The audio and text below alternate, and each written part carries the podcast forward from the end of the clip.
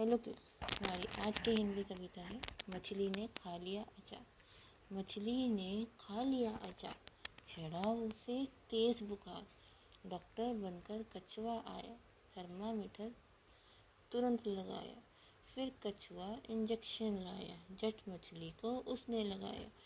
फिर कुछ कड़वी दवाई पिलाई, मछली को झट उल्टी आई। Thank you